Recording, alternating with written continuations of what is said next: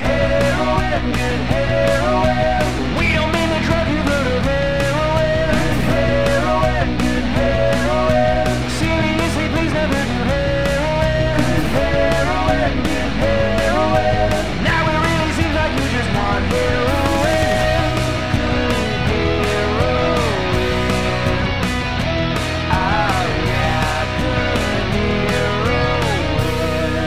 Uh, hey, what's up, everybody? Welcome to Good Heroin with Dave Ross. I'm Dave Ross, and uh, I'm glad you're here. I'm having a little bit of a day.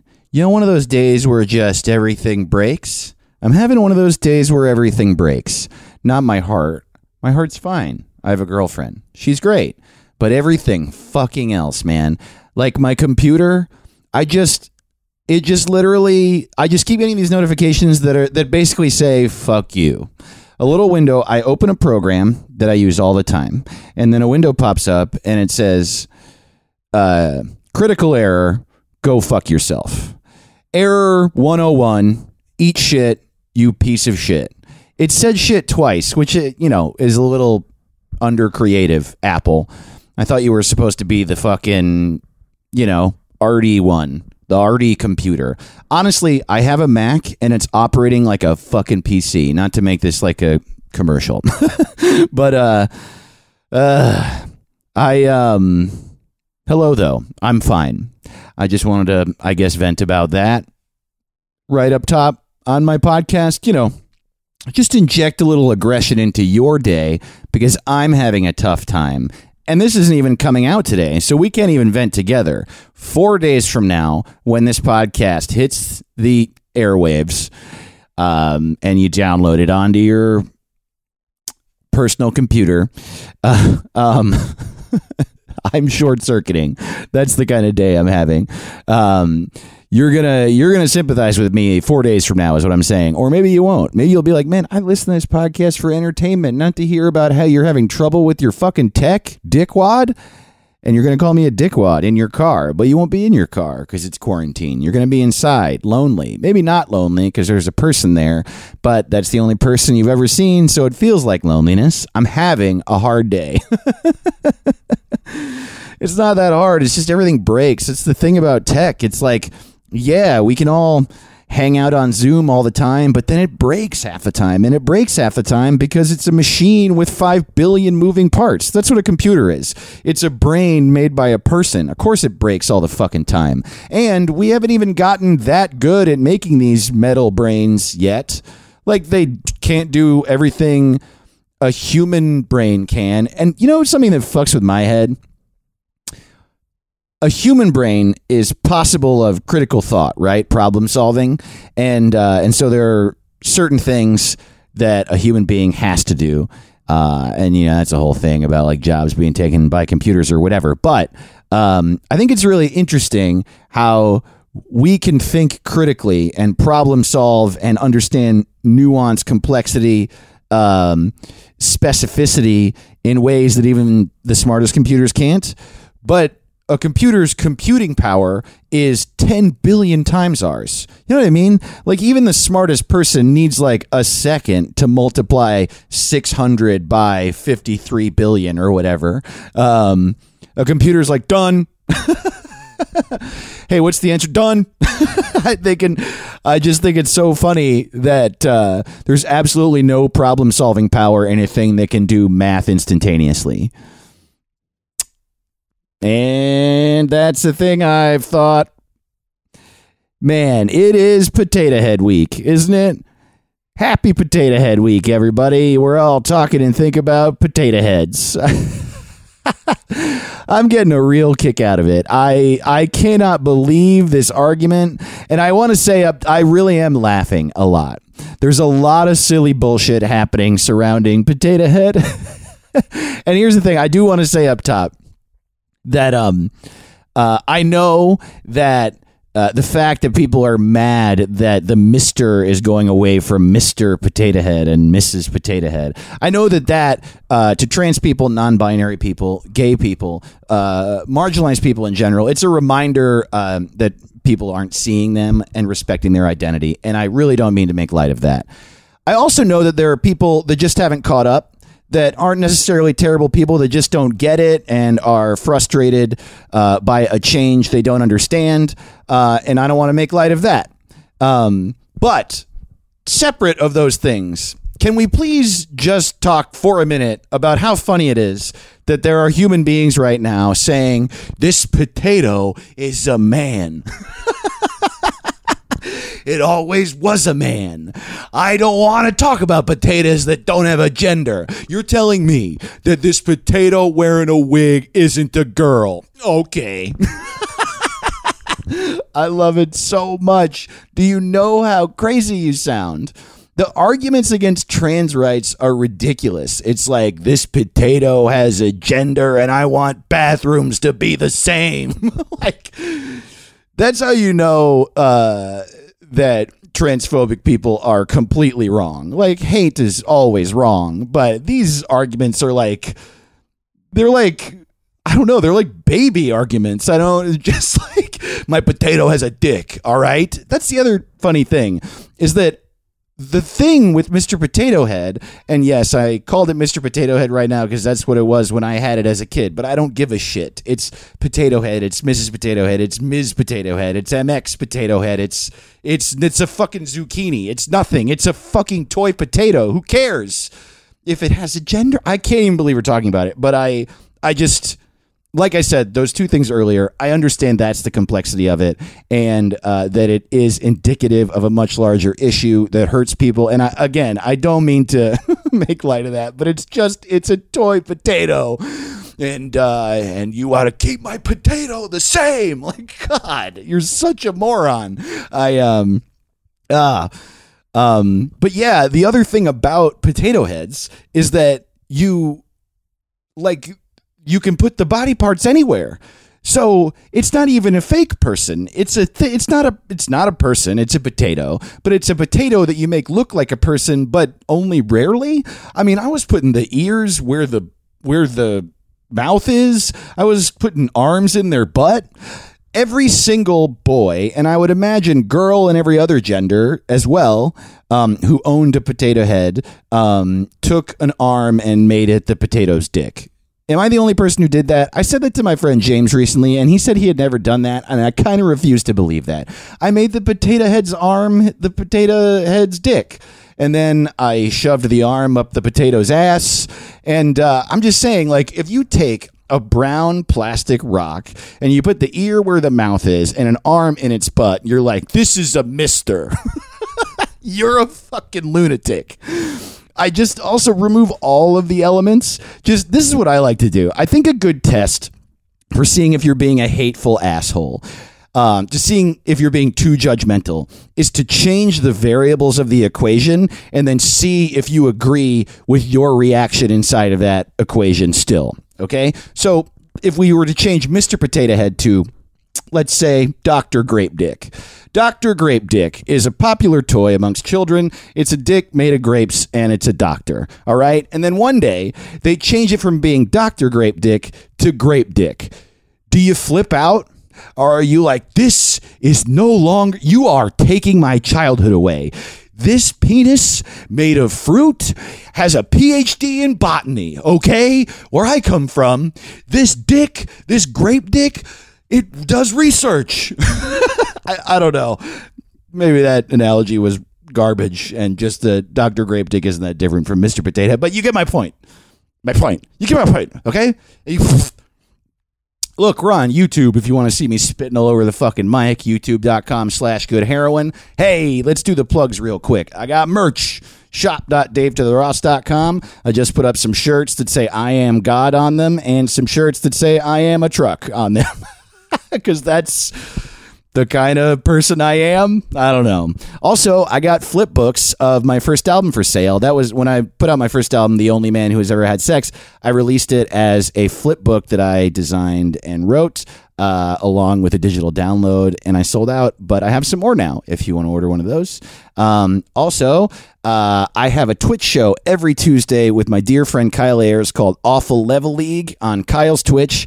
He's at Kyle Prime Video on there, twitch.tv slash Kyle Prime Video, every Tuesday night at 5 p.m. Pacific time. I have another podcast called What's It Called with my friend Caleb Synan. I have a Discord server. If you want to sign up for my Discord server, there is an evergreen invite at discord.davetotheross.com. My website is davetotheross.com if you want links to all that shit. Also, I have a Patreon if you want more of me, patreon.com slash Dave to the Ross.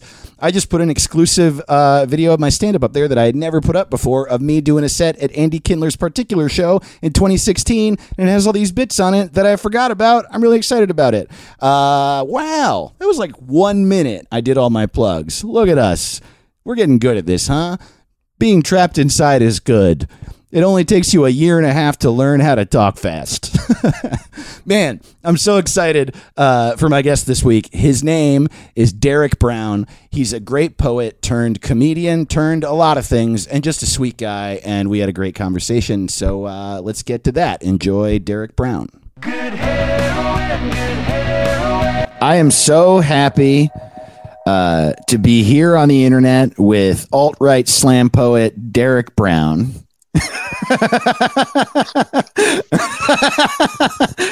Oh shit! All right, dude. I is a oh, slam poet. me- Does a slam poet have his hat sideways? He put his hat This is- sideways. No, I, th- I thought Joe Rogan wore his hat sideways or backwards. I'm not right.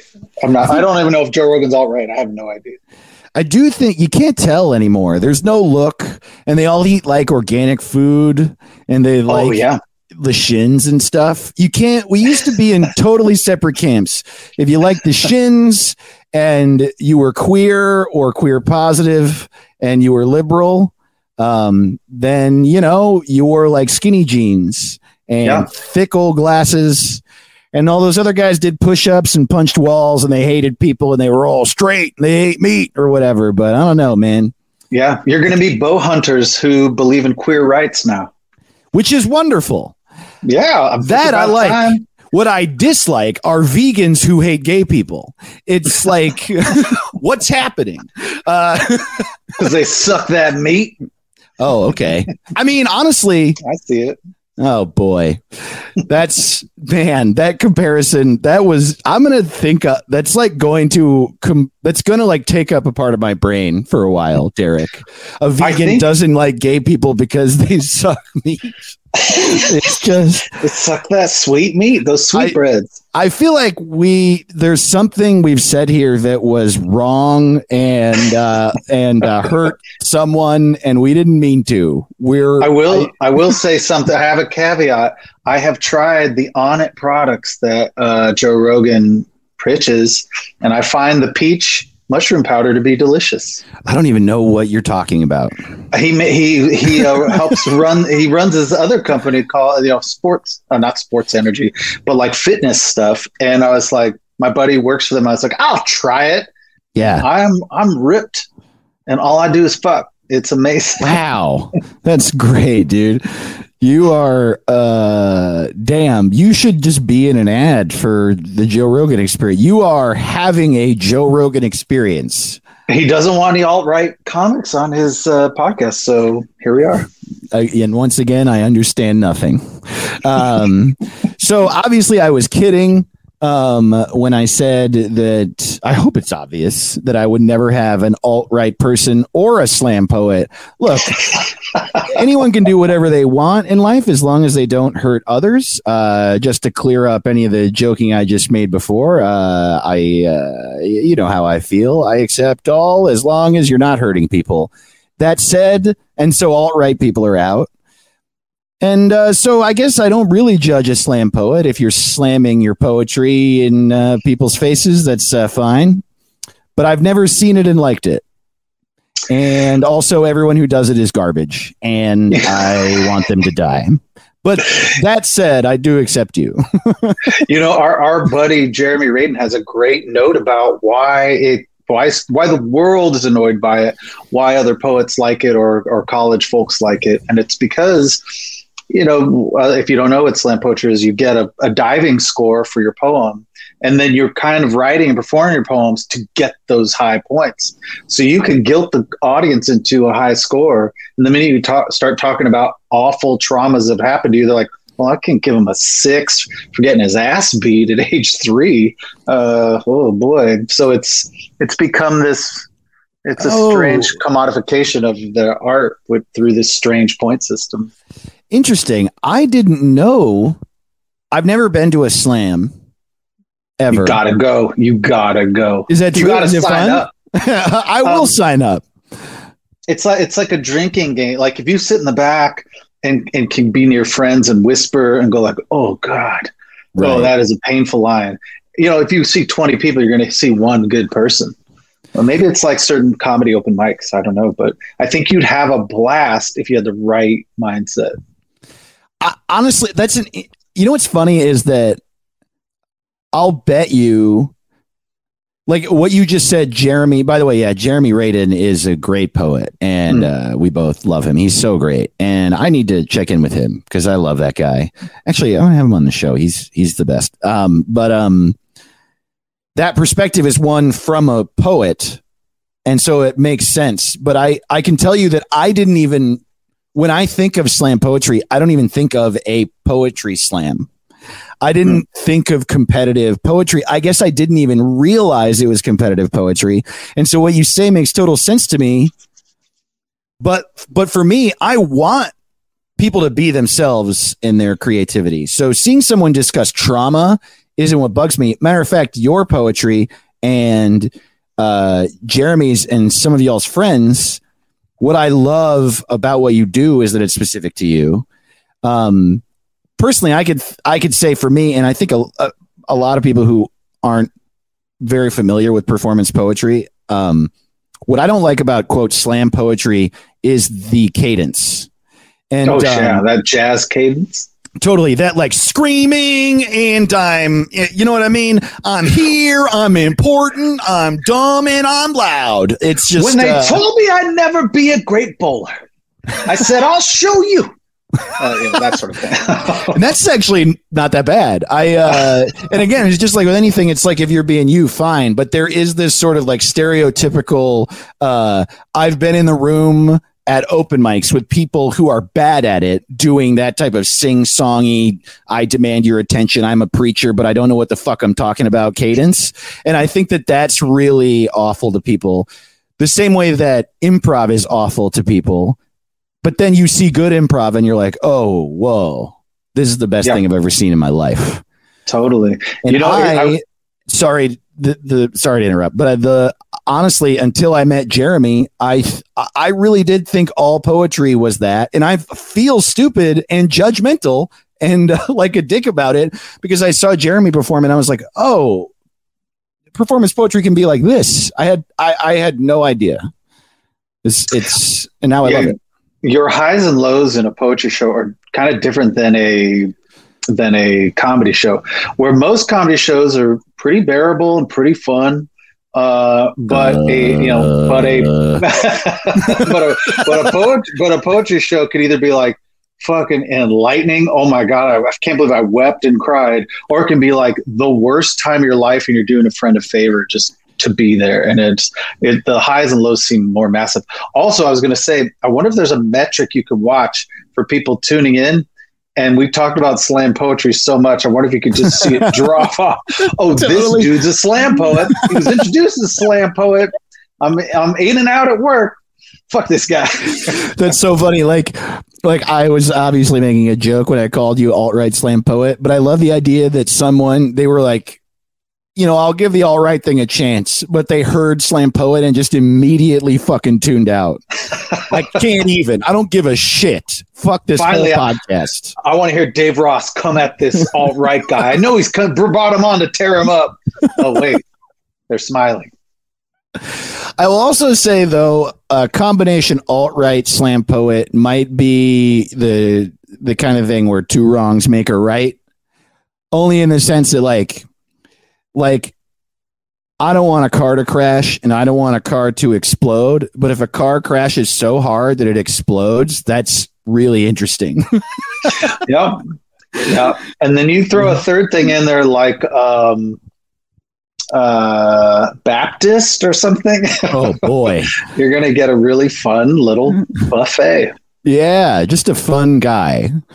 um, I will. I wonder um, if you're okay. To, to give a little background about you, you you made your bones as a poet, right? A poet and a writer, and you came Yeah, up in I- that world, and then later started comedy. Is that true? I, I, I started in magic. Uh, Oh, in, in cool. at Knott's Berry Farm.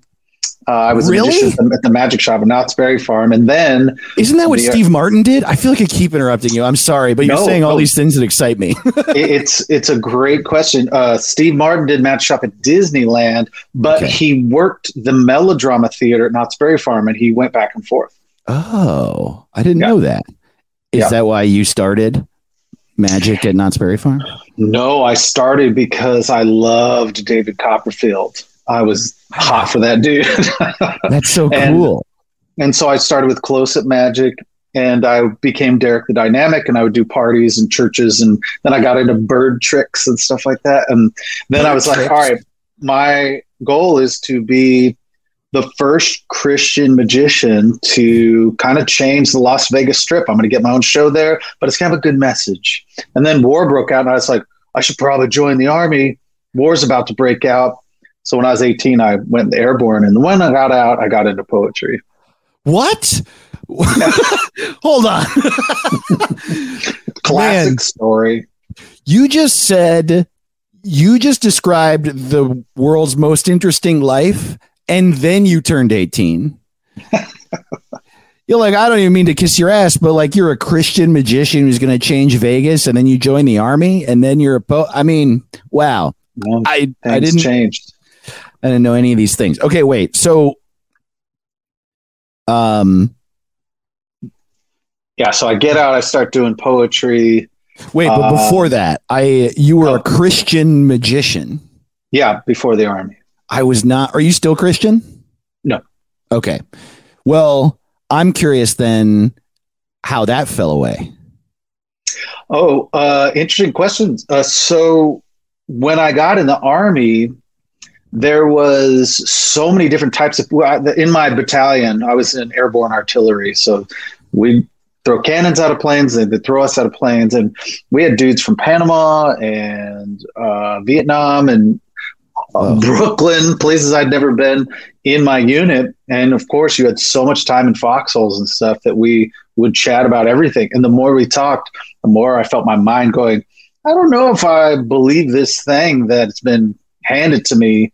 Uh, when I get out of here, I'm just going to be open to whatever. I went to a Catholic camp after I got out of the army to see if I wanted to be Catholic. I went to a Mormon church, and then afterwards, I was like, I don't, I don't think I want to do any of this. What was your religion, your specific brand of Christianity? Free Methodist, Okay. which You means you could play U2 songs at the worship services. What is it? What? I don't. You, it means you, you, uh, you can have a guitar in church, unlike four square churches. Uh, Oh. uh, or, or Church of Christ has no music, but you could have electric guitars in the worship services for Free Methodist. They still weren't down with homosexuality or, um, or I don't know, I- or women pastors, but Ugh. um, they were like, you, you can you can kick a little U2 every now and then. We're pretty cool. Um, Yeah. Once again, I I just wish that they would keep. I guess it doesn't matter. I don't know why I'm hung up. I don't need people to be easy to categorize. I just wish I could spot the hateful pieces of shit. You know what I mean? Don't have a guitar. Don't be vegan. So I can look at you and be like, I'm not going to come within 100 yards of that motherfucker. Anyway. Yeah, the the strangest thing is that like that church would say, "Hey, we accept you. We just don't like the sin you're doing." But hey, we're all sinning, and I'm like, afterwards, I was like, "Eh, "This don't feel right. This does Yeah. not feel right." You were you were raised Free Methodist, I would imagine. Yeah, my dad was uh, hardcore Southern Texas dude, and so we went to we went to crazy churches, dude. We went to those churches that pushed no rock and roll because of there's backwards masking, and they have a backwards masking service at a place called Melodyland in Eagles Nest, and they'd scare you by showing you pictures of Ozzy Osbourne with blood coming out of his mouth, like the devil's inside this guy who's going to be a dad on TV someday. Um, wow. it was it was horrifying. And they'd always talk end time stuff. End times is coming. Yeah. So it was like uh, fear based when I was super young, and then they got like more like let's be more help the community when I got became a teenager. And then I was Huh. like, no, none of this rings true when I got out. What is backwards masking? Oh my god, dude, you're gonna go down a rabbit hole. You're gonna love this. So, um, on the White Album, uh, for you know the most ha- demon spawn Right. rock and roll band of all time, the Beatles, um, they have a song that uh, if you play it backwards, you hear number nine, number nine, number nine, number Oh, yeah. nine. So they just started, and they're like, well, number nine upside down, six, six, six. Um, although it's like 26s. Um, and um, and then I think if you play a certain track, you hear oh Led Zeppelin's uh, played back because you hear "Yes, my sweet Satan, yes, to my sweet Satan," and so they're like, "What's happening is these record labels are ran by these money hungry dudes that hire these artists that worship the devil, and they're trying to hide the devil worship to get your teenagers loving Satan instead of Jesus or or or whoever. Um, so you have to get you have to burn these records. And it was it was awesome, crazy fucking time that I'm sure all of them are like, oh, we really fucked up on that one. Uh, none of this is true. Yeah. Did so? Did you have like? Maybe this is the dumbest question of all time, but did you have like bonfires where you burned this music? So at the Eagles Nest, you would bring your cassettes or your vinyls because CDs weren't out yet, and you would. Uh, this is like the late '80s, and then you would burn them, kind of like they did at that baseball uh, prank in I think Chicago or Milwaukee, where you um, where they burned all the disco records. They would do that with all the rock and roll records or worldly albums. Any band that possibly uh, wore leather or looked like you know Motorhead or something, you would Wow. burn those records. And here's the freaky thing is that they'd say, you know, sometimes if you listen to it, you could hear the demon screaming, but I'm sure it was just vinyl going, or was it? or was it Dave? Dave Ross? Damn, that's a good point, man. Or was it? What if there are your name demons in vinyl? Whoa, Sorvade. Yeah, uh, Satan. yeah. I remember so when I was to date both you and me, I was in eighth grade uh, in 1996. And um, and I remember that year, maybe the year before. I remember we it was recent that it came out. Green Day's Dookie came out around then. Oh my God, I saw them at uh, KROQ's Weenie Roast, and he was Oh, totally naked playing the guitar. And I was like, what is this crazy act? How old were you then? Would you have still been a Christian? no, I, I got out of the army. I was like 94, maybe 95. And I was like, what, or maybe 96, between 94 and 96. And I was like, I don't know. Uh, this is so weird. It kind of looks like punk rock, but I can hear every lyric. In, Right. In, no way does this feel like in TSOL or anything. Totally. That's the fun thing about pop punk, isn't it? Where it's like it seems like punk, but they're not mad, they're sad. And they hate themselves instead of the government. Um, it seems like these guys are going to get a house out of playing this music. we never could have guessed how internationally super famous Billie Joe Armstrong would be. Yeah. So much so that what's his name? One of the other two, Tré Cool or Mike Dirt? Is his name Dirt? Dirt. Um, one of them owns that great diner in in Berkeley. Have you been in that place? Um, Mm-mm. Rudy's Rudy's Can't Fail Diner. No. Um, Yeah, it's a ska themed diner with good eggs Benedict. You know what I mean? Who would have thought that pop punk about jerking off would turn into eggs Benedict in Berkeley one day? Dude, I'll skank for some Benedict, dude. Any day, dude. Some good eggs. Also, my I don't know about you, but my pie in the sky dream retirement scenario has always been to get big enough in comedy that uh people give a shit. Ideally, not so big that everyone gives a shit. You know what I mean? I don't want to have a hard time, though. The fact uh, that that would be a good problem to have either way. But um, the ideal pie in the sky retirement scenario for me has been to like make it happen in comedy, have a solid fan gate, fan base. You know, you know where Fan it's not- Gacy. fan John Wayne Gacy. Fan Gacy. Yeah, to be John Wayne Gacy and you know Just clown kill around. the people I go out with. Uh, and um, anyway, well, uh, no, like get to a point where I'm like safe and good, and I have a fan base. And uh, and then like fuck off out of Hollywood and move to a smaller city that I've been going to a lot on tour that I really love, where I have friends, and just make a little home there and have a little bar venue where I can throw shows and my friends can perform at when they come through, and I can perform whenever I want because I'm big enough in comedy that the people there think it's cool, but it's also not a big deal. I've always had this dream. Who knows if I'll get that or not? And then I went to Rudy's Can't Fail Cafe in Berkeley and I was like, fuck a bar, man. I want an Eggs Benedict diner where I do shows in the basement. That's what I want. Truly. Um, two things. We have similar dr- we have similar dreams. The second thing is I had the best breakfast of my life yesterday that like Whoa. messed me up. Like I bit into it and I just started uh, uh, saying fuck. And um, it felt so good. I'd want it every day. It's here in Portland, the um, the food capital of America yeah. and it's called Fair Weather. And what it is, it's this me uh, sort of like Asian bun where they roast it on the outside and put sesame seeds and sea salt. Then the inside's this perfect little omelet with uh, little shiitake mushrooms and a miso aioli, and you bite into that, and then you you cream.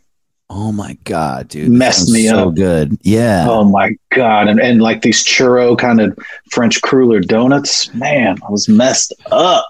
I go, I'm breakfast crazy. I would eat breakfast for breakfast, lunch, and dinner every day if I could. And when I'm on the road, the main thing I want to do, everybody, well, not everybody, but like a lot of people you go on tour with, you know, they want to see whatever's happening in that city. They want to see the thing. They want to go on hikes, the museum, whatever, go to the like place the locals go. I don't. I do not want to do those things. I look, I like nature and stuff, and I'll do that stuff if I have time. But what I want to do on tour is I want to get to the city, do the show, go get drunk with the people from the show, and then I want to go to bed, sleep till 2 p.m., wake up, walk in the city until I find a diner and eat breakfast there. That's all Oh, I I thought do. you were gonna. I thought you were gonna say head straight to Six Flags. That would be so funny. I want to do the same thing in every city. I want to get to the venue. I want to do the show. I want to get drunk. I want to sleep in. I want to ride Superman. And then I want to go to the next city. Obviously. Um, hey, by the way, um, speaking of that dream, I, I wrote this dream down, which is my dream is to settle in. Uh, it's a little more specific. Hood River, uh, which is outside. It's this beautiful place with a, uh, you know, huge Columbia River, and then little rivers you can swim in all around it. And then it's um, not too small of a town, about an hour from the airport and then open up a small venue called Love, a bar called Love with a venue in it. And when you're in it, big neon sign that says you're in love. And then when you leave, it says you're all out of love. And then Air Supply plays anytime you open or close the door. Um, with it just like a 50 person venue. And then I'm so big in comedy uh, that no longer am I opening up for rock bands, but for fun, I have a band open up for me and then everyone's there to see me do my shit instead of me struggling for attention. Uh, that would part of the dream is the most important part.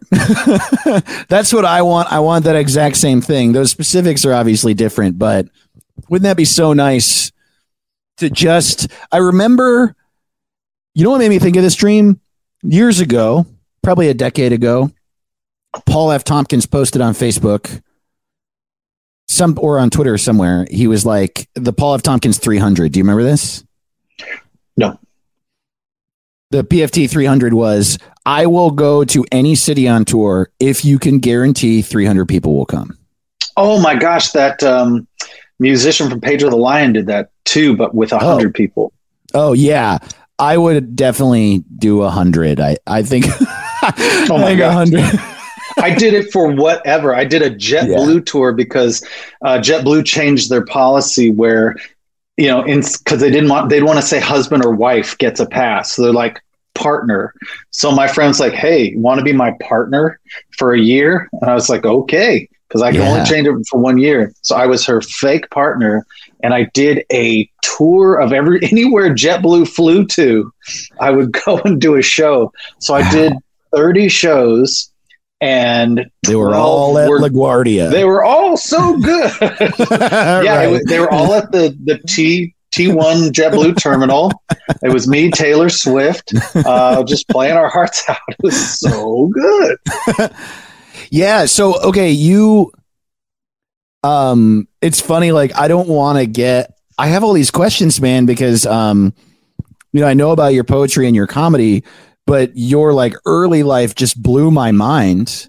I so I have. I, I don't know. I don't know uh, where to start. So I guess I just I just I'm saying I want to remember um to make sure to talk about poetry and comedy for a second, but to go back a little, um, magic and Christianity and the military, like this is your teenage years, right?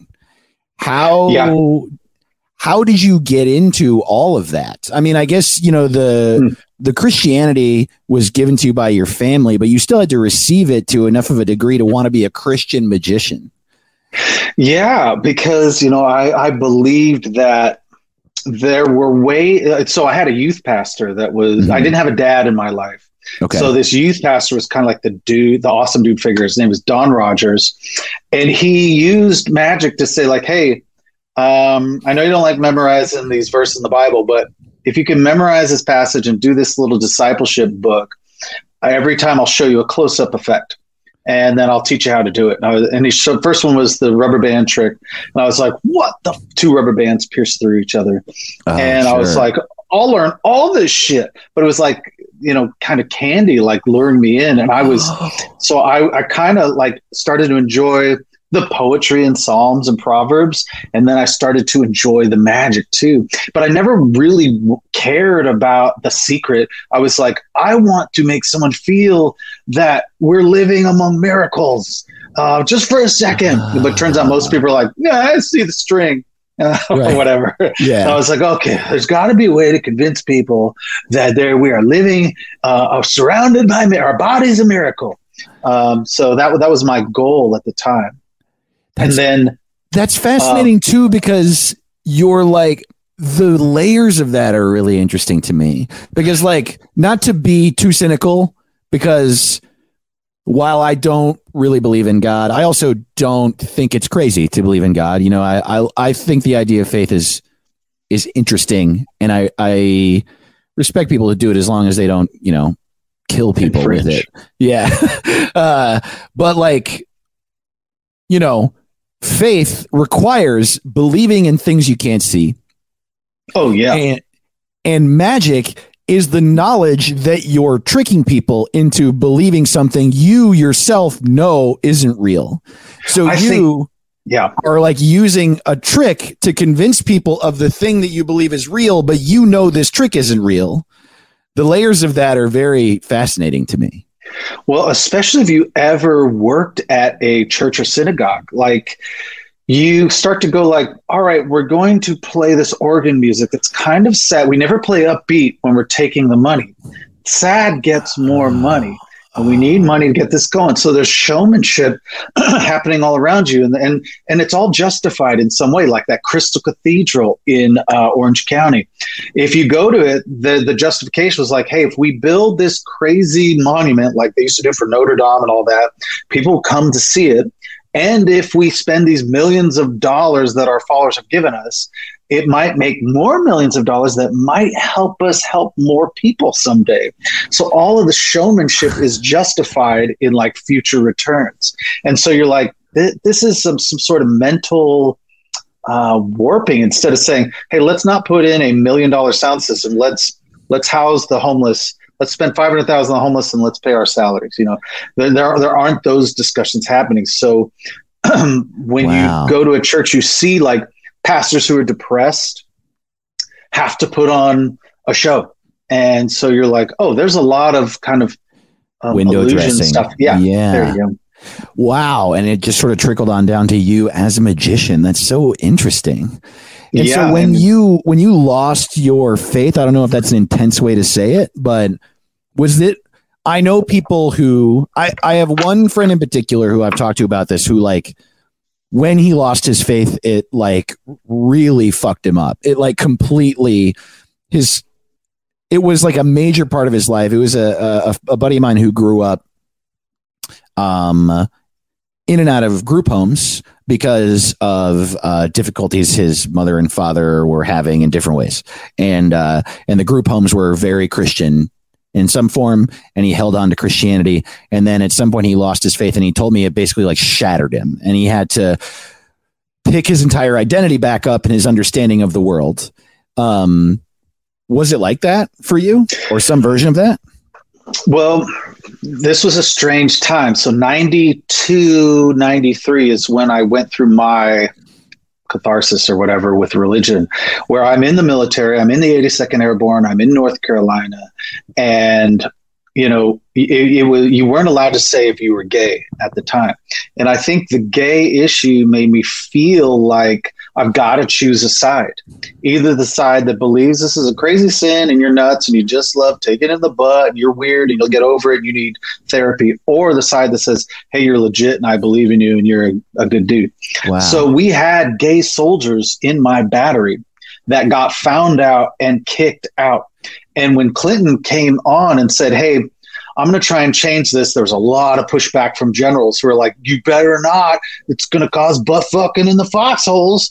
And then, um, and he's like, All right, well, let me, let me, let me adjust this a little bit and say, You can be gay, but you can never say you're gay because that's, uh, that might hurt someone's feelings. yeah. So that don't ask, don't tell policy caused people start getting fired. If you were caught kissing, if you were caught like uh, arm around another guy when you're not just drunk or whatever, they could bust God. into your um, bunk room and say, "You're gay, you're out." And uh, it was that easy. So when two guys from our um, artillery battery got booted, I was like, "This is fucking not right." And Yeah. those were awesome dudes, and I didn't know they were in love. I thought they were chummy, but they claimed they were in, c- caught in a bunk together. So they booted them, and I was like, I don't think I believe in this anymore. So it didn't shatter me. I was just like, oh, um, I think my parents aren't going to love me as much. Uh, so that was the only strange feeling. Sure. Wow. I I will say that uh, it sounds like it helps if the thing taking your faith away is people being shitty. That's definitely got to help you move on. Though I'll Yeah, also say I love at the beginning of this episode before I brought you on, I went on a little rant about potato head and people caring about that. And I will say there's this butt fucking in foxholes feels similar Terrifying. to me. yeah, right. What I'm that's the thing is it like while I don't mean to totally make light of it because I understand that this entire line of discussion is difficult for queer people in general because it's a reminder that there are people that are shitty and I don't want to make light of that. But removing that from the occasion uh, from the uh, equation somebody giving a damn that they're butt fucking in foxholes is really funny. well, what, what, what's it's funny and sad at the same time because it it was like everyone was like, who gives? No one's going to be like, oh, I'm not gay, so I'm going to have my eye down down my M16. Do not just start butt fucking me while I'm looking for the enemy.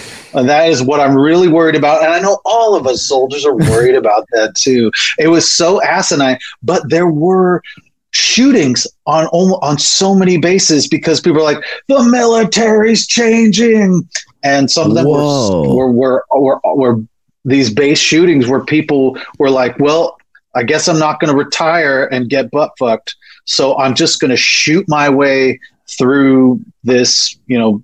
Um, marching platoon going past, and it was like, "What the fuck is going on?" And you couldn't believe it and you can't even imagine. I mean, if someone wasn't around at that time, you just kind of had your head down. You're like, this is a very sad way that we are, but how do you change this? And it was kind of cool. Like, oh, that's cool. Clinton's going to change this because none of us really care. But then it was like, oh, the people who did care came out of the woodwork, like in this. Like in the Trump era, where people are like, oh, the Right. I, I can be a creeper in public now, and you're like, oh man, I can't believe I didn't realize how awful this homophobia was, and now they're all coming out of the woodwork with weapons. So when you say there were shootings on bases, you mean like the way that there are school shootings, like people there were mass shootings? We had three mass shootings at my base, and one was at a restaurant. So there was this guy. I wonder what the rest of the podcast episodes that you do are like. It's like, are we supposed to laugh during this thing? Is anything gonna be funny? Let me tell you about this base murder that happened. Jeez Louise! All Um, of the but yeah, things I make, dude, are are uh, go exactly like this: five minutes of base murder, one minute of uh, like breakfast a sandwiches. joke about base murder somehow. Mhm. You know what I mean? Like I was just trying to be like, ah, fucking in foxholes, these assholes making that up, caring about that. What about murder? That's basically my Oh, let's get into it. yeah. Yeah. yeah, Yeah, and people are like, you're gonna get. It's like a prank to say you got to check out good heroin. You are gonna get. You're gonna have a, the giggles. yeah. All I want to do is here, make here a I am. prank. Here I am. I'm going to talk about skulls exploding. Um, but no, it, these these people who were homophobic on base were soldiers, and then they do shootings. But they weren't shooting up gay nightclubs. They weren't going to bathhouses or secret underground uh, fuck zones. They would just go to restaurants and be, and then just have a bunch of ammunition and blah blah blah blah, and have a note in their pocket, being like, you know, this military is going in the wrong direction and and you're like they were just killing kids and other civilians i mean and civilians even though they weren't civilian. And it was uh, some people would be sniping on different parts of the base and everyone's like why was this guy sniping? It's like oh because of uh, clinton's new policies. You're like about letting homosexuals carry rifles and give their lives? You fucking moron. Yeah. um geez it, it, it it felt so senseless. So i was like uh any religion that doesn't think this is these people are worthwhile I, i'm not into it I wow. Well, first of all, good for you. i'm Um, a good guy right. I know. I I was I was thinking like. Uh, thank you for listening to this podcast. We're two straight guys. Make sure you know they're not homophobic. Look at us. We're that heroes. looks good on you um i um no but truly though that's good. And yeah i mean what else could you have done but left especially if people are getting murdered? Uh i guess i just didn't realize you know i'm aware of how heated things are now. I forget that um there were periods in the 90s where i I like was a I was a kid in the 90s and I remember hearing about quote feminazis and uh stuff like that but I rush limbaugh started that he did. He rest in turds oh my god. I just didn't remember that it was that bad. Um damn. So yeah you lost your faith.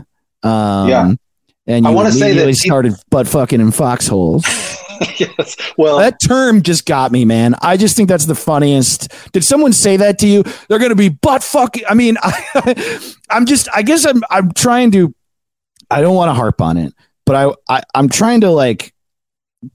I guess what I'm trying to express is that on the one hand, there's the fact that these like conservative, uh, judgmental, anti-acceptance people are like hurting people um, of all groups. But then, then also there's the other side of it where their logic is so flawed that it's hilarious. This they're gonna be one the fucking in Foxhole. They're gonna they're gonna paint the tanks pink. this was this was the deepest of concerns. It was never like, really? well, what what do the gays want? Why do they want to help our military? Are they trying to change it? What, what what is their goal? There was no like thoughtful discussion. The discussion always came down to that analogy, which was, um, imagine yourself in a foxhole. Let's say it comes down, bullets start flying. You're going to want a woman in there, homosexual, or like your battle buddy. You're like, uh, whoever's good with a gun or a weapon. Um, that's Man, all you ever I been shot about. at? I don't think about shit like that. I Jesus. I've crawled under machine gun fire, you piece of shit. Now get your dick sucked and reload the M60. you're like fucking your sergeant uh, while you're having this conversation. Um, man, okay, so uh, you leave, and so man, so you're like all at once, same time. Fuck God, fuck the military, and fuck magic. I'm a slam poet now. And, no. Jesus Christ. No. no, how'd poetry come in? Where'd that happen? Well, it was a trip. So um, I got out two months early before my uh, tour was up, so I could start college. And um, my this woman I met in a class named Eugenie was like, "Hey, do you want to go to a coffee shop to go do the open mic?" And I was like, "I don't know what any of this is. Coffee served at McDonald's and Denny's." Uh, Is it like a pie shop? What do you, what's going on here? I, I had no idea. And she's like, we're all going to take turns getting on stage and just sharing things. I was like, what for? I've so learned to, bear, to bury everything inside. And uh, and then there was a guy playing Nirvana songs, and then there was someone screaming. One guy took off his clothes and was doing a poem, and it was it was a wild time for. Wow, and it was all me. and uh, I then I put on another mustache, and then I did puppetry. Yeah, yeah, Um, yeah.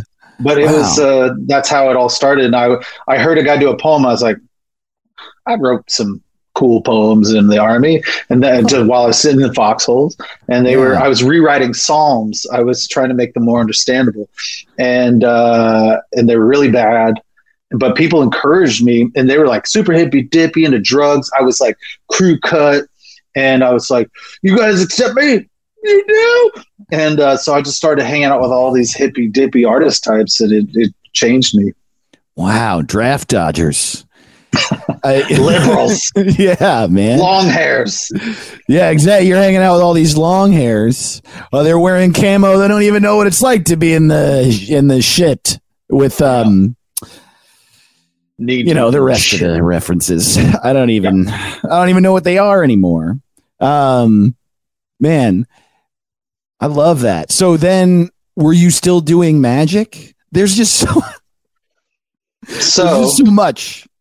So I um, stopped doing magic, but at, at the time when I was a teenager, my buddy Buzzy and I would encourage each other. We went to that Buzzy? same church. Yeah, his name was Buzzy Ennis, and so we both uh, said like, "All right, we have to name each other, and then we'll make business cards, but don't say what the other person's name is, and then we'll make the business cards together and we'll figure out the name." So um, I came to him and I said, "Your name from now on will be Mister Fire, the Mystifier." He's like, Oh. "Oh, that's really good, dude," because we used fire effects. And I go, "What's my name?" He goes, "Derek the Dynamic." I was like, mm, "Fuck, all right, fine." You did Uh, not like Derek the Dynamic. He's like, "It has a sound at the end." Sure. each." I was like, "All right, fine." Um, Man, bummer. So I stopped doing magic, and I uh, I started meeting other writers that were really good. And I was and I was naive, and I went to one named Jeffrey McDaniel, and I said, "Hey, will you show me how to make this writing good?" And he's like, "Absolutely." And he took me under his wing, and I started to really care about editing and crafting and making my own chapbooks and my own art and all that. And so I, it was weird back then. You called up a person that you got a number from someone else and said, hey san francisco hey berkeley um, if i mailed you my chapbook and a one sheet about me that i made at kinkos uh, could i possibly get a gig up there and you try and string together gigs by mailing out all this stuff and calling people it was a pain in the ass it was so rough What um era would this have been in? What years? This this was ninety five through uh, two thousand. and that so that's when you were touring as an As a- up and coming poet. Well, what I would do is if the show was really serious, I'd do super funny, silly co- uh, poetry, and then I'd throw some comedy stories in there. And if the show was just off the rails, then I'd do really heavy stuff. And then if I featured, I'd blend the two together. who what if you're unfamiliar if you're listening and you're unfamiliar featuring is middling it's opening it's like a feature act Oh. in stand up is the one who comes before the headliner most people know that but i like to clarify just in case um but as a a poet or i guess like a a variety act that you were who would you be featuring for Uh, so um, uh, it was other poets. So Okay. at the time, Beth Lisick and Bucky Sinister. Uh, uh, Bucky Sinister now does comedy in L.A. Oh, I Uh, know he- Bucky. I've known Oh, Bucky a long time. Yeah, man. Oh well, because God. he had that stand-up show in in San Francisco. That The business. at the Dark Room. That was my first time ever doing stand-up outside of L.A. Was that show? Oh yeah, And I love, man. Not only not to, I don't want to get too derailed uh, on your story, but not only have I always been fascinated by Bucky because he's such a great performer, such a great storyteller. Also, you know, you come in and out of um not like fandom of someone but like someone living in your brain as like an artist you think about. And so bucky was someone i really liked and then my life went on and i didn't see him for a while or think about it. And then you know how it is in la la we're so inundated with content that it's impossible to get people to go to i'll i'll be on shows where where maria bamford's on. There's free pizza. It's free to be in there. There's free parking and no one's at the fucking show. And so Yeah. The business, you know, when we come back from quarantine is Mondays in the back room of the little side room of the Little Joy. And um, I just like walk in there, the and you know the Little Joy, they like cannot turn the music down. I do not understand this problem. they I- think that door is soundproof. Yeah. And it, they also, I think, do the people in that bar want the music to be that loud? At what age did I ever want to never hear anything? I like, I know I'm old now and that I prefer sitting quietly and hearing about your day. But I fucking, even when I was 25, I think I wanted to be able to order a drink. Anyway, um, But so, wait, be- before we get off that rail, uh-huh. I did one of my worst sets of my life at Little Joy because Oh. Bucky Bucky asked me to come do a set there, and I and I got there and I hadn't seen him in a while. And, and if you don't know, Bucky Sinister's like this kind of like Hunter S. Thompson Yeah. kind of guy with a gruff voice who used to do all the drugs and fight at shows and shit and put out books and do comedy and stuff. And um, he he was uh, uh, I bought his books before I knew him, and then became pals. But um, he and when I got on stage, I was like, "Oh man, it's so great to see you." Remember when you came to my deathbed when I was in the hospital? You asked me how I was doing, and I was like, "My mom thinks I'm wants to make sure I'm not going to hell," and you just ha, ha, ha, ha, you just laughed about it, and I started to just reminisce and not do a set. And it was dead quiet. And I was just talking to him for for like five or six minutes, and I think I had an eight or nine minute set to maybe ten. And uh, I I got lost, and I was like laughing uh, inside stuff that no one gave a shit about, like right now. oh man. And I was like, oh, "Sorry, dude." He's like, "It's all right, man. You'll tighten it up. You'll tighten it up." I was like. Oh, that's so sweet of him too. But also, I'll bet you that.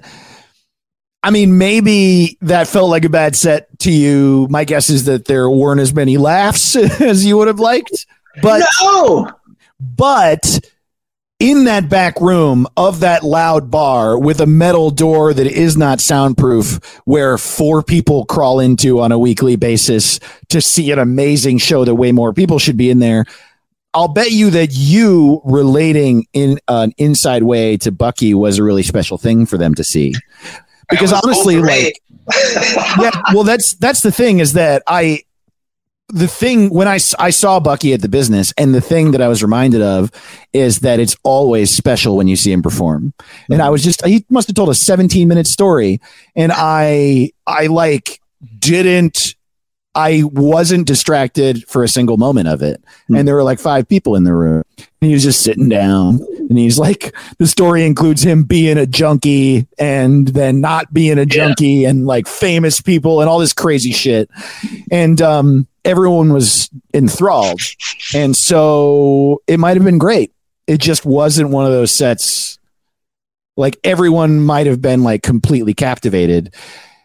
They just didn't laugh. I will say, non-subjectively, it was doo doo. okay, great. Well, you know, a bomb's a bomb. Uh, I holy shit. Here's a question. Especially, I'm especially interested in uh, in your answer to this since you haven't uh, not not near all your performances were comedy. Have you ever bombed a full headlining set? And if Um, so, how long? Comedy or just bomb? poetry or both? whatever. I'll say Okay. this two times I've bombed a full headlining set. One time was 40 full minutes in Louisville, Kentucky. Another time was a full hour in St. Louis. and, um, and this is, this is the reason I like to ask, ask the question because it's such a uniquely terrible feeling that it doesn't even feel bad. It's like, like they say when you get shot, it's not even painful because the shock is so extreme. I like just walked on stage in Louisville and was like, I, I I feel like I just got hit by a fucking train, and people were like, "Hey," and I was like, "Who?" Uh, Sorry. two, two, two Sorry. times out of the many times. Um, one time was uh, I was booked. It was like an awesome f- set. It was Dan Van Kirk, Brian Posehn, Eric Andre, myself. it was a great. It was. It was in Houston. It was called Louder Than a Bomb or Comedy Bomb or. It's funny that bomb was in the name, but it was a perfect storm. Uh, do you know of this festival? oh, Houston. was it "Come and Take It"? The "Come and Take It" comedy takeover. That's it. That's it. Yeah. I don't know why. I thought it was a cannon, not a bomb. The Um, cannon is the uh, logo. Yeah, and yeah. I've done that festival opening for our mutual friend Kyle Kinane. oh, great. Well, Hmm. I was going on in one room, and then the next was the the main the main feature was uh, Eric Andre, which everyone was excited to see, and um, so they had a cool thing where it's big room, not as big room, and uh, I was in the not as big room, and so you didn't have to like have a turnover. It was almost like a rotating stage. So you Yeah. finished, and then in two minutes, the next show began. And everyone's just jazzed the whole time, right? So I'm getting ready to go out there, and they go, "Hey, what? How long's your set?" And I was like, 30 minutes. And they're like, could you could you cut it down to 20? We're running a little late. And I was like, yeah, no problem. And they go, also, we have a local guy. He he really rarely wants to perform. He's one of our friends. Can he just go up there and do a quick four minutes right before you? I was like, uh, so you want, do you want me to cut my sit down to 15? And they're like, no, no, no, don't do, do a full 20, but uh, 20, 25, but um, just can he go out? So the dude goes out before me. He talks really southern and slow, 12 minute set. And um, and as I go out, people are getting their chairs for Eric Andre, and everyone's slowly leaving. As I come out, I was like, "Hello!" Oh, until no. until the room was empty, and I still had 10 minutes left to do to get paid. And um, and it was it was pure pain. Uh, where this girl that I liked uh, was sitting there, and my cousin was sitting there, and that was it. And I was like, uh, "Do you? How how how do I fucking do this?" It was awful. The other Wow. time was I was opening. I open up for bands sometimes, and this was opening up for Rival Sons. And, Whoa. Um, yep. I Like, that uh, band. Yeah, they're nice dudes, man. And um, we were in Europe, and uh, they were like thousand, five thousand seat venues or standing venues. So it, it could go really bad because I, I don't do arena comedy, of course. So Sure. um, I remember coming out on stage in um, Frankfurt, and I was like, "All right, uh, you guys want some rock and roll?" They're like, "Ah." I was like, "I want to do a poem about my dad first. and a uh, pint glass comes out right next to my head, No and I was like, "Holy shit!" And then another cup comes up, I was like, oh my god, this uh, this is like what bands go through, but I haven't played any notes yet, and uh, and so I'm trying to dodge while I'm trying to get to the first opening jokes, but it was it just fucks up my head, and I was like, fuck you. Wait, all right, You you stayed on stage, dude. I stayed. I stayed on stage, and I was like, I, I gotta, I, I gotta leave. Uh, I, but the problem was, the way it's set up is that I, I, I stayed out there because the band wasn't ready to go on. They would just be playing music, and uh, so the lead singer came out and sat on the drum kit to make sure no one threw cups anymore, and to calm them down. I was like. Okay, uh, so this is not a funny mood out here, and it was just like noise. I was just talking into noise the whole time. That, that was rough city. Damn, man. They couldn't even appreciate the irony. Like, clearly it was a joke. You're ready to rock? I'm going to tell a poem about my dad. Like, come on. I, I think when you're drunk and you want like powerful rock and roll, yeah. you don't want to hear someone talking to you. You know, sometimes.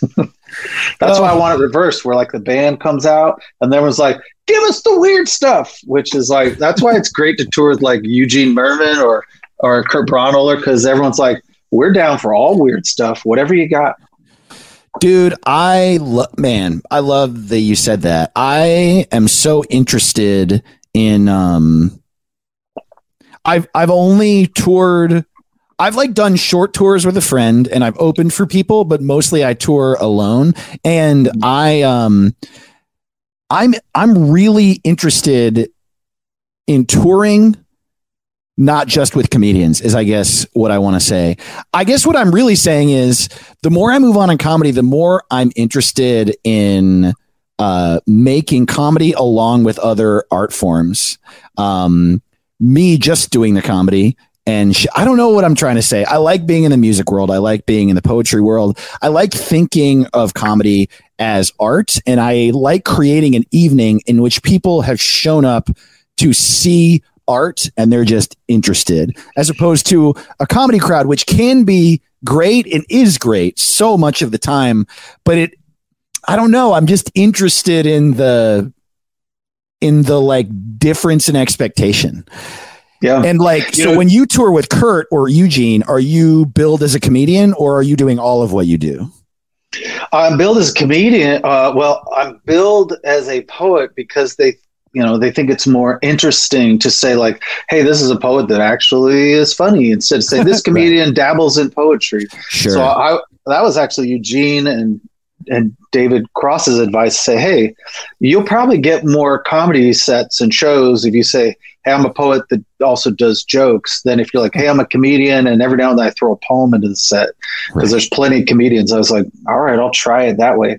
But Eugene is really good at curating the show you're talking about, where he used to do the show at the Bell House for the Eugene Mirman Comedy Festival. And one night was this uh, weird opera singer dude with a slideshow, and then uh, it'd be like Janelle James. And then Michael Ian Black, and then he'd have uh, a, a musical guest like uh, I don't know, the Built to Spill guy or something like that. And then he'd have Janeane Garofalo come out, and then he'd have Jon Benjamin do a sketch, uh, and then he'd have someone not as known, me, come out, and then he'd he'd close the night, and everyone felt like I'm not burnt out, you know, I'm not I'm not over laughed or whatever. It was really great.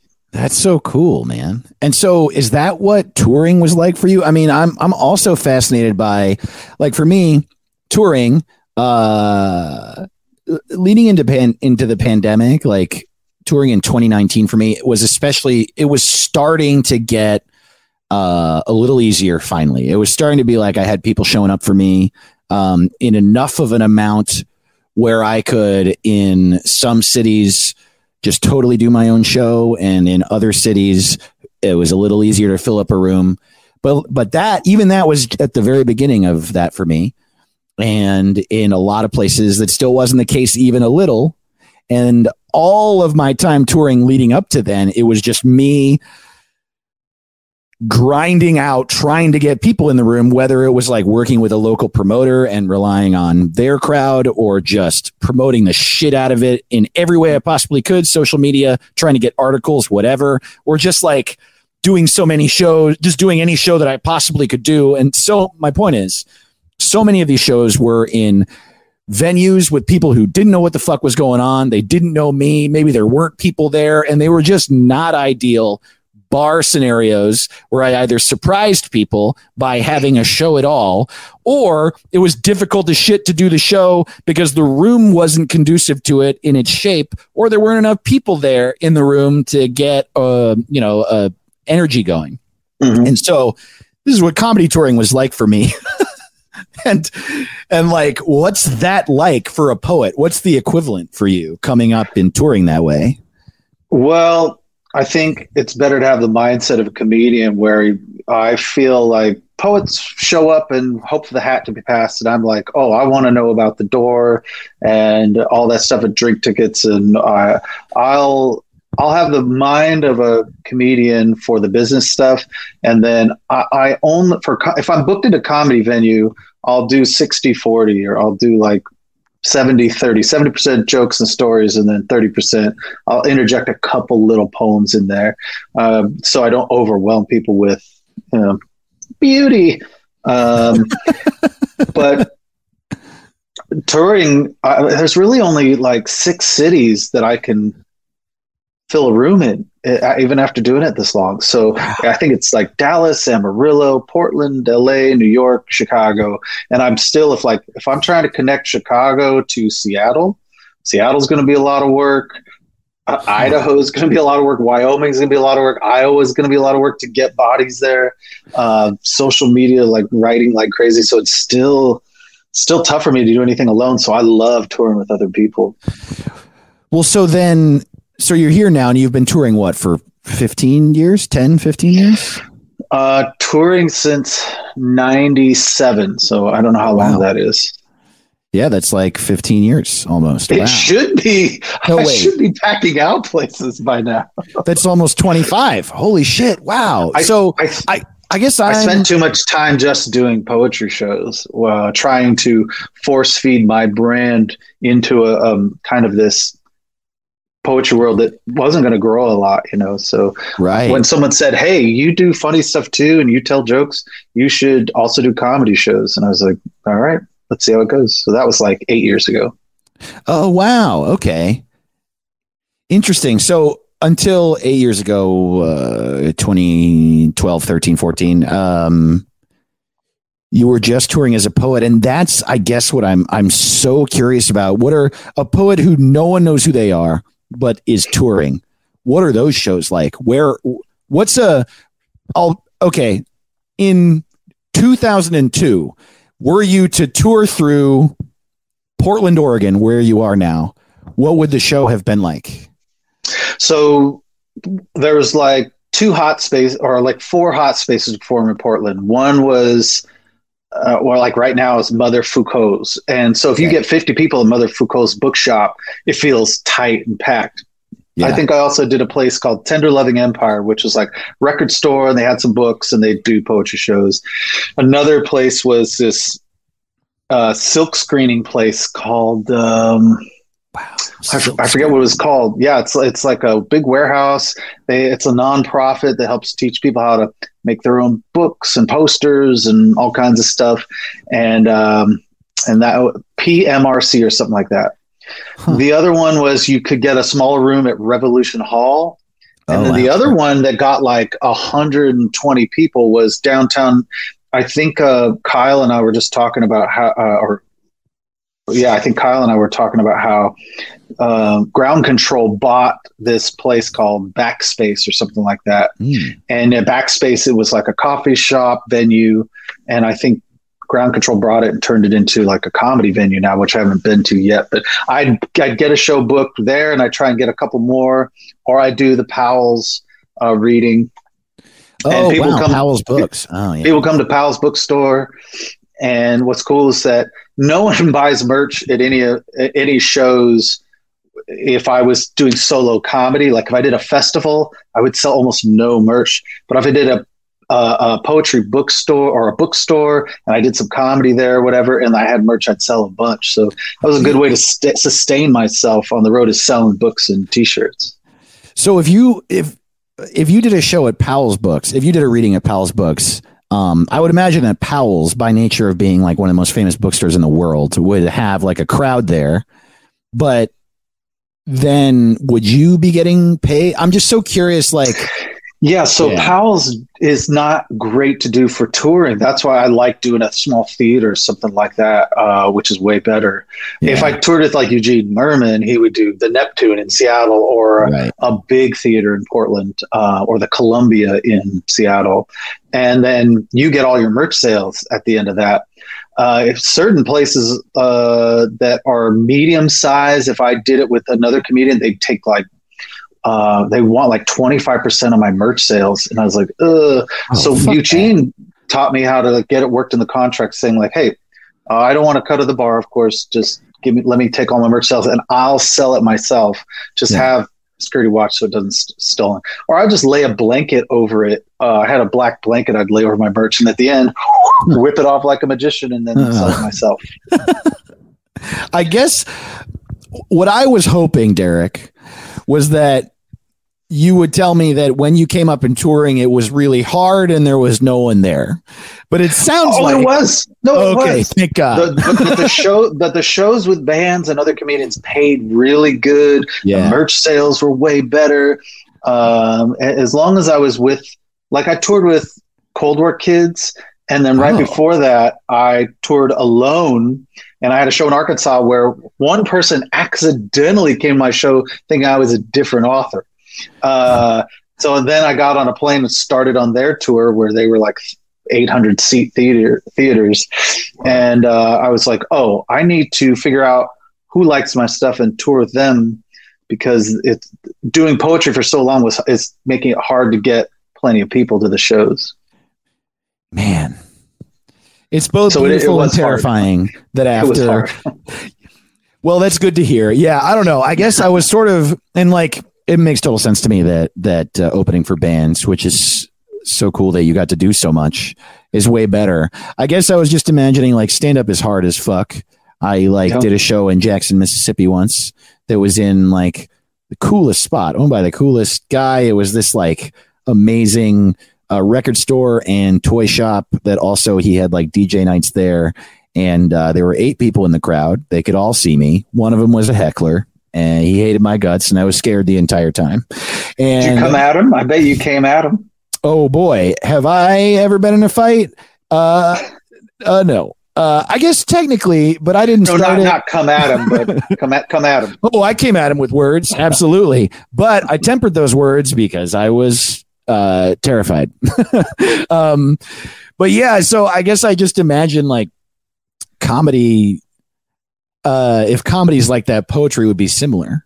Uh, that you would have had shows in the corner of a record store, DJ night, in which eight, only eight people were there. But maybe in order for there to be a poetry show at all, it's like the people that are going to be there are going to be like there's a more specific demographic for poetry whereas comedy could have people who want to sit quietly or the type of people that want a raucous evening you know no one It's in the crowd of harder a to poetry get a- show is raucous poetry crowd for sure. There's no, there's there is there's only a few venues like the Nuyorican in New York where there's 200 people that come every week. That's Okay. so rare. It's usually 20 unless people are like, I think I'll check out this feature. Uh, then you might get 50. Um, so it's it's a little tricky. I mean, it's very tricky. It's still hard, man. It's it's hella work to uh, get bodies to the show for me. is um touring your main source of income nowadays It was. Now I'm running my publishing house, Write Bloody, and then I'm hosting online writing workshops. oh cool that's great But I, I also made money on the side doing my gondola, gondola job where I had a, a comedy show at sea on that thing. And uh, that was great for a year with my friend Trish and Holly. But uh, we had to stop running that because pandemic. man i really wanted to do that show and you asked me a bunch of would've loved it. times no i never could do it i don't remember why but every time i think it was on tour a lot of the time um and then maybe it was on saturdays a lot of the time which is when Yeah. good heroin was Oh, So, right. and then I would be on tour so much that when I was home, I kind of had to be there. Um, damn. But the gondola show was uh, a comedy show on a boat with like a, a few people, right? Well, it was two uh, large gondolas called Carolinas, and I, I was I've been a gondola I was a gondolier for twenty years, and then I got laid off, um, and and then moving up here to Portland because of the pandemic. So whenever I needed some side extra money, I would just pick up shifts rowing lovers and singing in Italian to them and reading them poems on little rowing cruises. So I learned how to row a Venetian gondola, and then they have huge ones that are several tons that can seat 14 people, uh, 14 to 15 people. And um, there's like a table in the middle, and you put your drinks on, and there's candles and all that. So we'd get about 30 people on these two boats. We'd go through the canals, and different people do their sets under the bridges and stuff. And then we'd tie off in the bay where the boats next to each other, and we'd do the the rest of the show out in on the ocean uh, with uh, bay water, so that you're not sloshing around and it's not seasicky. But I had a little battery powered amp out there, and and the ladies would hold up flashlights on their faces, and it was really magical. Uh, but uh, it's gone.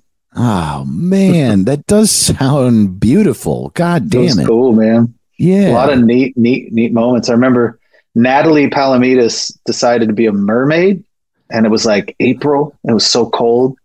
she was like, I think what I want to do is sing like Ariel from the dock, and then I'll jump in the water and I'll swim out to you guys. So I was like, that's like a hundred yard swim in uh, frigid 59 degree waters.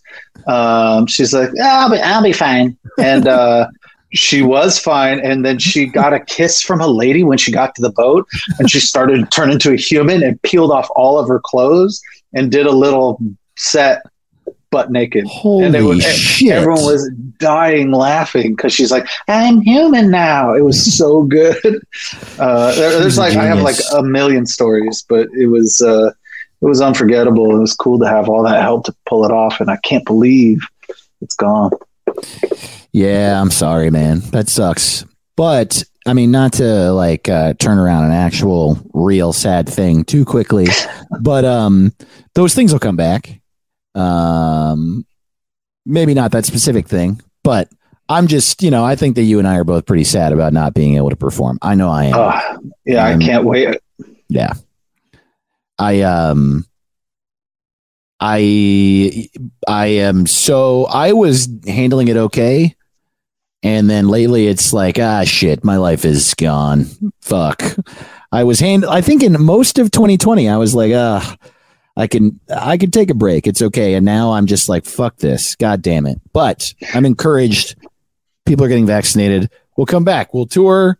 We'll do shows uh maybe not another gondola show but some other beautiful outdoor thing in which natalie palamides can do Sure. create another epic story told i know she i did uh new faces with her just for laughs and we were in the airport leaving at the same time and our flights were delayed. Uh, myself her chris garcia and christine bullen all of us had our uh, flights delayed. So we were just wandering around the montreal airport together and we saw lewis black sitting at a terminal alone. And i swear to god Oh, natalie was like i'm gonna talk to him and i was like do not talk to him please and uh, He's always enraged. I know. He's going to yell at me.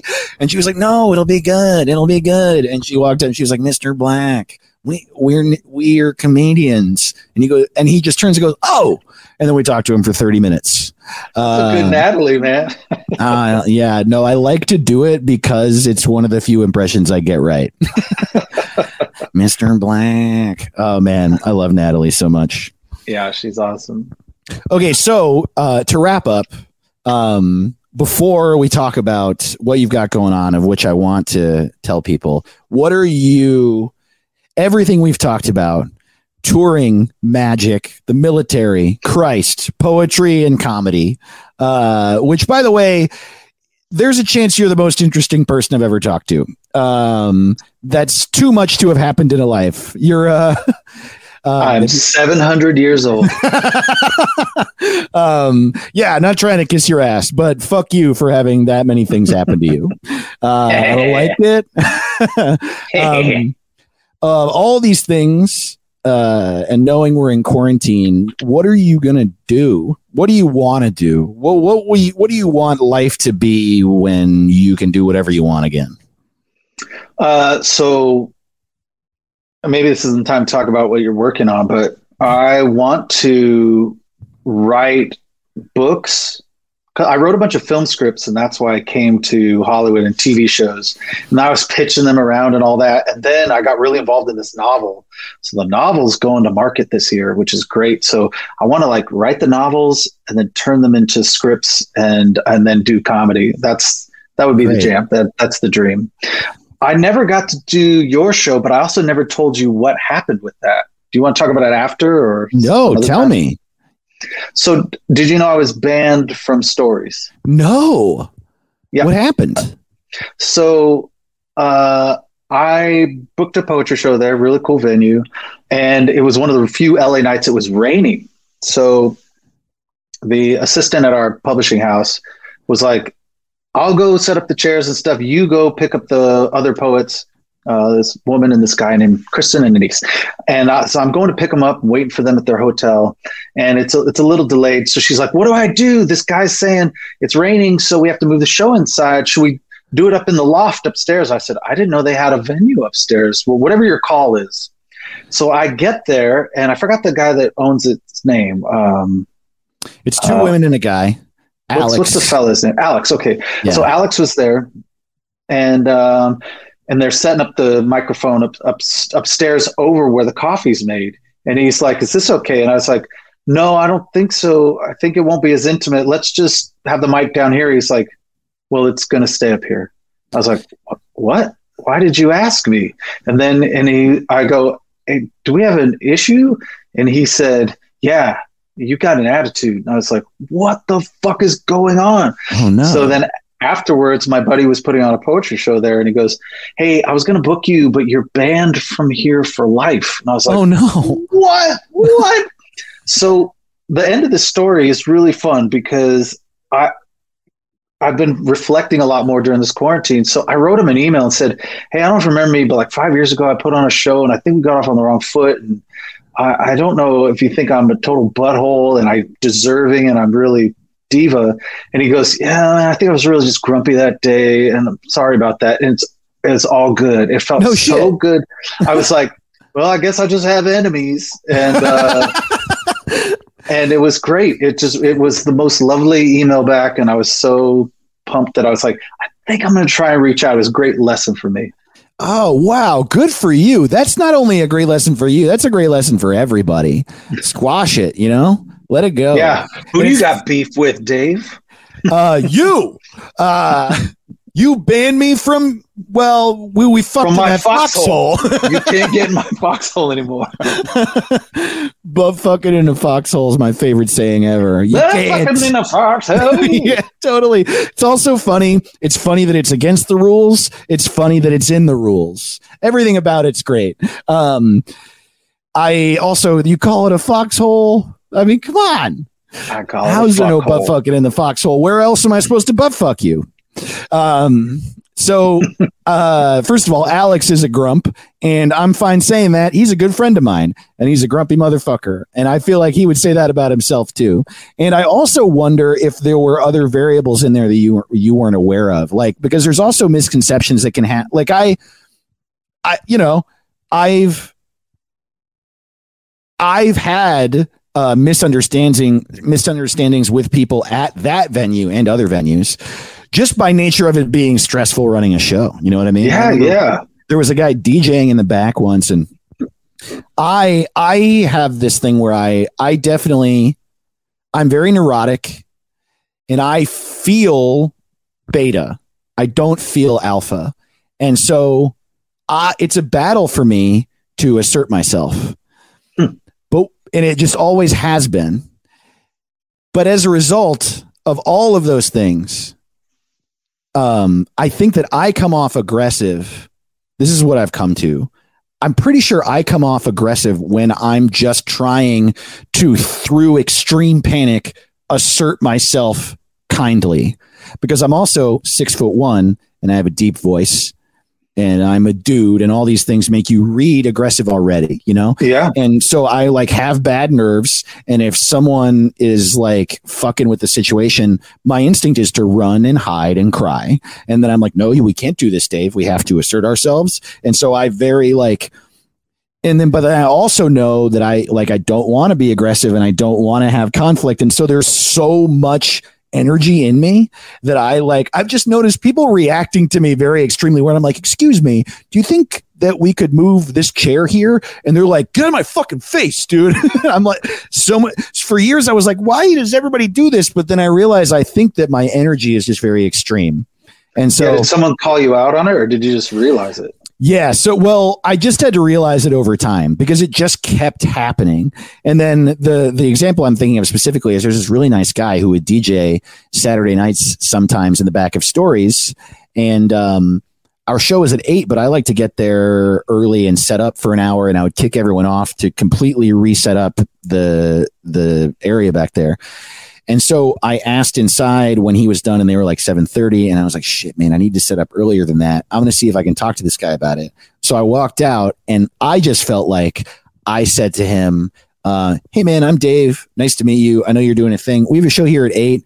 The thing is that it requires a lot of setup, so I'm just hoping I know you're done at 7:30 if I could ask you kindly to just let me know when you're done or I know this sucks to ask, but have like some quick turnover. We're just kind of overlapping, and I just want to make sure I get all my shit set up, but I also don't want to fuck with you. And he was like, Are you asking me to fucking leave? and I was like, No.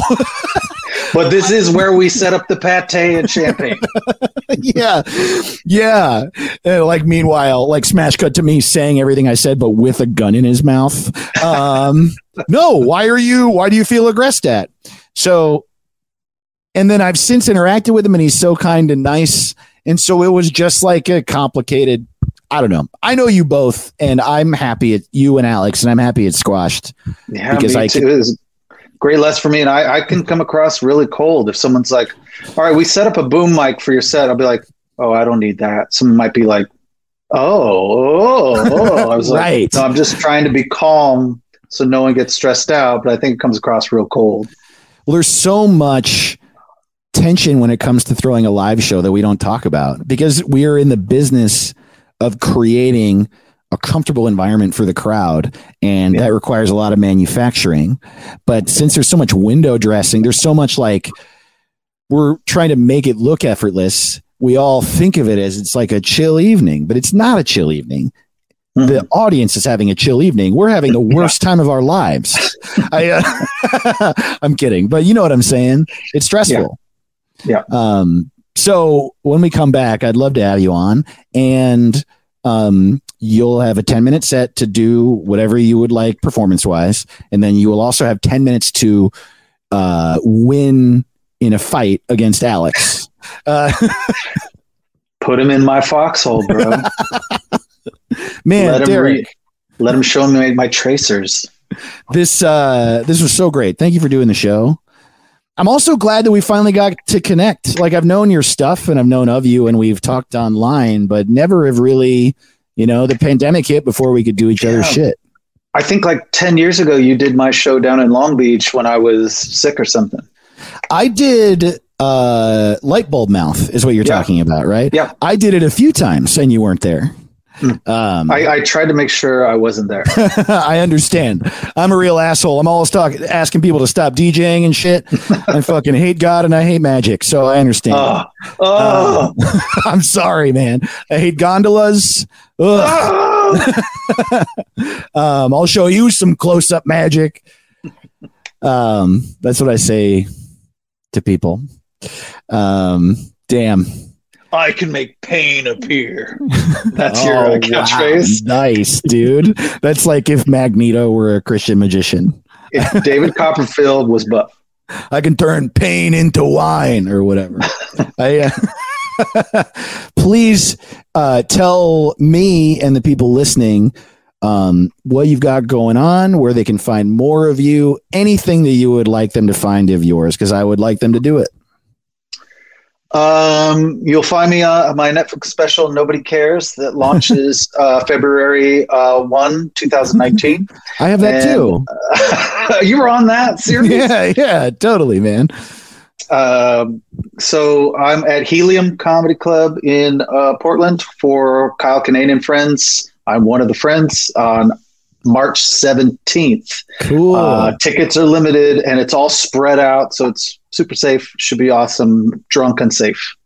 So that's the next show, and then uh, my novel is coming out sometime this year. So we'll see how that goes. It's a World War II epic, which is not that funny. Sounds funny to me. Nazis and death. and um, yeah, yeah, and I got a Oh, website called brownpoetry.com. And where can people? Where? What are your social media things where people can follow you? Uh, Derek Brown Poetry on the Instagrams, and then brownpoetry.com for. I got off Twitter. I think it's up there still, but I haven't posted in four years. Good for you. Yeah, It's I'm saving so saving all those jokes. Yeah, man. But I would love to have special. a T-shirt, a sports T-shirt battle with you online someday, where we both design bad T-shirts and they go head to head, and the audience votes for the lamest one. Holy shit, that's a great idea. What do you design sports shirts? Yeah, I use Canva for a lot of the graphics for the publishing companies, so you know I can just I don't know if you use Canva, but I can easily do it in there. Here's the thing about those sports shirts that I thought was obvious, but I think it's actually not. Is that yes, while I am a graphic designer, that's true. I'm not really that adept at making specifically a sports logo. I found a sports logo generator uh, online that has like thousands and thousands of designs, and you just like search through all their designs and you like change Yeah. the colors and put your words in. And Yeah. I bought a subscription to it because I thought it was so funny. And periodically I make a bunch, but everyone's like, make shirts. And I'm going to because I looked into it and it is a, you know, a design tool and I have the rights, but I didn't, you know, design that wolf's face. So it never really felt right, but I'm going to do it anyway. But if we, since we both know how to do this, it'd be fun to be like, all right, topic one, sports. Topic two, a name for an office, uh, uh, an office supply warehouse, a business card design, and all ten designs people vote for them. Derek, A name I- for for a weirder Urban Outfitters, a name for a new beer company, and then the the shitty. They vote. Everyone votes for the shittiest. I truly love this. I mean it. I we like definitely should do that. Let's talk more about I'm, that. I'm down. I also have another podcast called What's It Called where we name stuff. That's literally it. Um so if you want to Well- come on another podcast and name shit, Let's battle. yeah, dude, awesome. I this is very this is very exciting to me. Um Yeah. follow Derek at Derek Brown Poetry, right? On Instagram, uh brownpoetry.com. And uh dude, you're the best. Thank you so much for doing the show. My pleasure, homie. Can't wait to see you. Yeah, same to you, man. And to you listening, thank you for listening to the show. I'm so happy that you're here. I'm trying this thing where I outro the show with the guest still here, which feels weird. Uh, he's falling asleep. Thank you so much. Like I always say, this shit is hard. Quarantine uh, is fucking us all up of varying degrees. So I just hope you're taking care of yourself, doing the easy stuff like that isn't so easy working out, drinking water, getting rest, stuff like that. And then reach out to people you love and just remember that you're loved. And uh, we'll be out of this soon. We'll be okay. Um, I'm at Dave to the Ross on everything. Um, Patreon.com slash Dave to the Ross if you want more of me. And I'll see you next week. Bye. Good Heroin is a member of the Starburns Audio Network and is produced by Hold the Phone Comedy. Follow at Good Heroin Show on Instagram and Twitter. Bonus episodes at patreon.com slash Dave to the Ross. Thank you so much for listening.